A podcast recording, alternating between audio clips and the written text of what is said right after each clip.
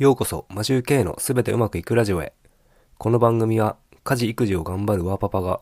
昨日よりも成長して、ポジティブに生き抜いていくというテーマでお送りしています。皆さん、いかがお過ごしでしょうか？マシュー K です。今回は、ネガティブモードを回避する方法というお話をしたいと思います。皆さんは日常の中でネガティブな感情に悩まされることはありますか？ポイシーでいつも聞いている書評 YouTuber のアバタローさんが言っていたことが、ネガティブ回避に役立つと思ったので共有させてください。アバタローさんの話では、嫉妬心について話していたのですが、ネガティブな感情についても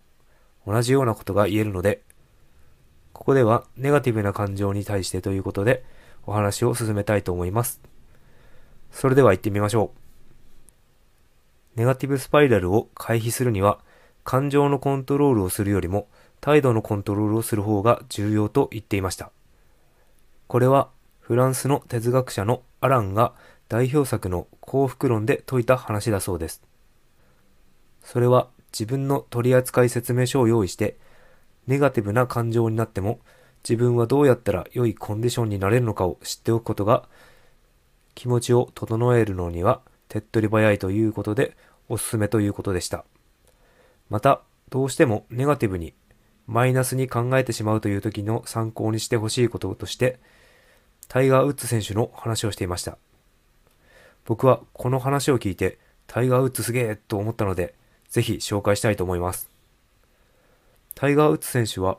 相手がパットを外せば自分が優勝するという緊迫した場面の時に、相手選手のパットを待っている時に、入ってくれと願うらしいです。普通は考えられないですよね。普通なら外してくれと願うようなものなんですが、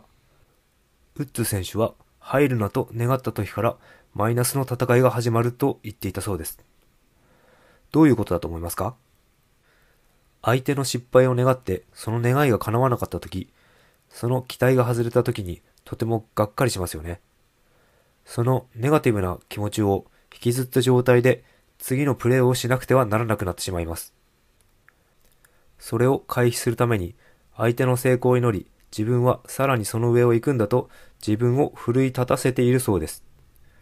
普通に考えればライバルの失敗を願ってしまうものなんですけど成功を願うことでさらに自分を高めていこうとする前向きな姿勢と発想がすごいと思いました。人のことを気にしてネガティブモードになりそうになった時は、このことを思い出していただければと思います。僕も思い出したいと思います。僕の解釈も混ぜて話しているので、アバタローさんの放送の内容とは若干違っていますが、良ければ参考にしてみてください。今回はこれで終わりたいと思います。いつも聞いていただきありがとうございます。それでは今日も良い一日をお過ごしください。マシュウケイでした。